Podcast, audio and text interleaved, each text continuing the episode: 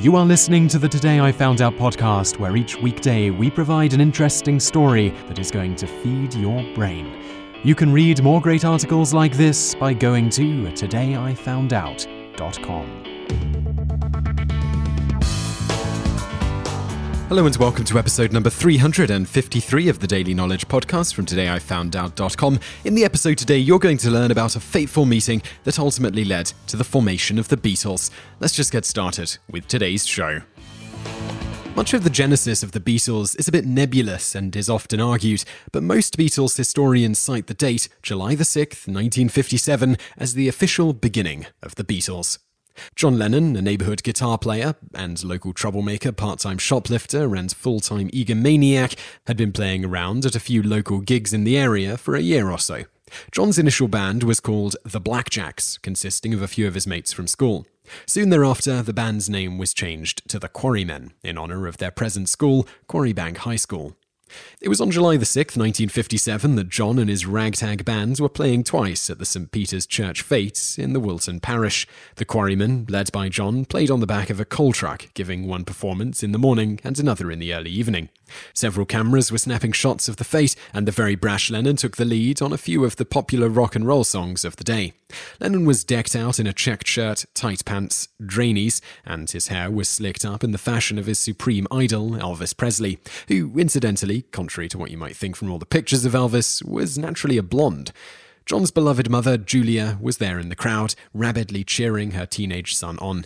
As a sad sidebar, Julia died a little over a year later, killed by a drunken, off duty policeman who hit her with his car as she was walking across the street to catch a bus. Paul had been invited to watch The Quarrymen by a mutual friend, after the band's first concert, Paul was introduced to John, who, Paul recalled, had breath smelling of illegally obtained beer.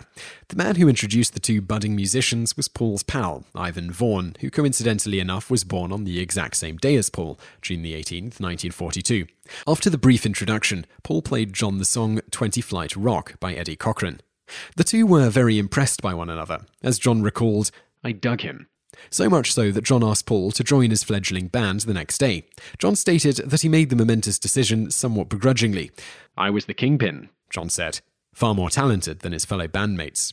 But he knew how talented Paul was from the initial meeting. Thus, with Paul's obvious talent and personality, John's agreed upon and unquestioned position as the group's leader would be in jeopardy, or at least lessened to a degree. I had to decide whether to make myself stronger or the group stronger, John recalled. Fortunately for the sake of music fans the world over, John decided to make the group stronger and asked Paul to join. Although Paul was invited, and he accepted sometime in July of 1957, he did not join the Quarrymen right away. Paul and his kid brother Michael were scheduled to go away on a summer Boy Scout jamboree in the following weeks.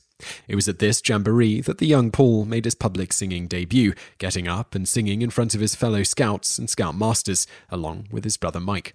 On October the 18th, 1957, Paul McCartney made his non Boy Scout public singing debut with John Lennon and their now mutual band, the Quarrymen. The historic occasion took place at a local dance joint called the Conservative Club. Paul was extremely nervous, and during his first solo number, his voice kept cracking, much to the gleeful delight of John, who kept breaking up every time Paul's voice cracked. Ridicule aside, John and Paul were soon nearly inseparable best mates. The two would often play hooky from school together, sneaking into Paul's deserted house and playing records, chatting, and filling Paul's dad's pipe with tea leaves and having a smoke. Paul showed John the first song he ever composed, I Lost My Little Girl. This spurred John into composing too, and he came up with his first composition, the similarly titled Hello Little Girl. Soon the two boys started composing songs together. Paul kept the songs neatly arranged in a notebook, and each new tune was listed as another Lennon McCartney original. The two made a lifelong pact to continue composing in this way and earnestly shook on it. The handshake was the only actual songwriting agreement the two had. They never signed a written contract as inevitable co composers.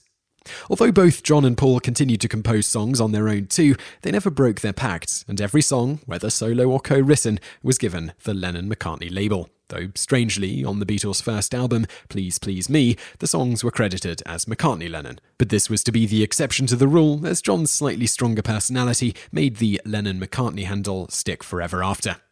Even when Paul composed a motion picture score completely alone for a 1966 film called The Family Way, he still made sure his partner, John Lennon, received half of all royalties. With over 200 Lennon McCartney songs composed over the next decade, John and Paul were to become arguably the most beloved and successful songwriting team in the history of popular music, all thanks to a friend of Paul's encouraging him to go check out The Quarrymen on that fateful day, Saturday, the 6th of July, 1957.